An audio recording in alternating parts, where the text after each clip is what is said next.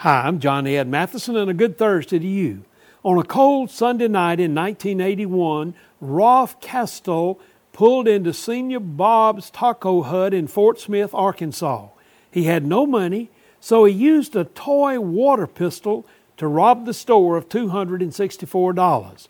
He has spent the last 42 years in prison for that incident, but he's earned three associate's degrees enough college credits to be just shy of multiple bachelor's degrees.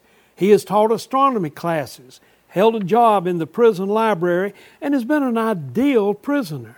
He's nearly bald, has missing teeth, has survived COVID 19 and diabetes, but his spirit is positive. His attitude is to try to make the most of a tough situation. Hey, attitude determines whether you're inside or outside the prison.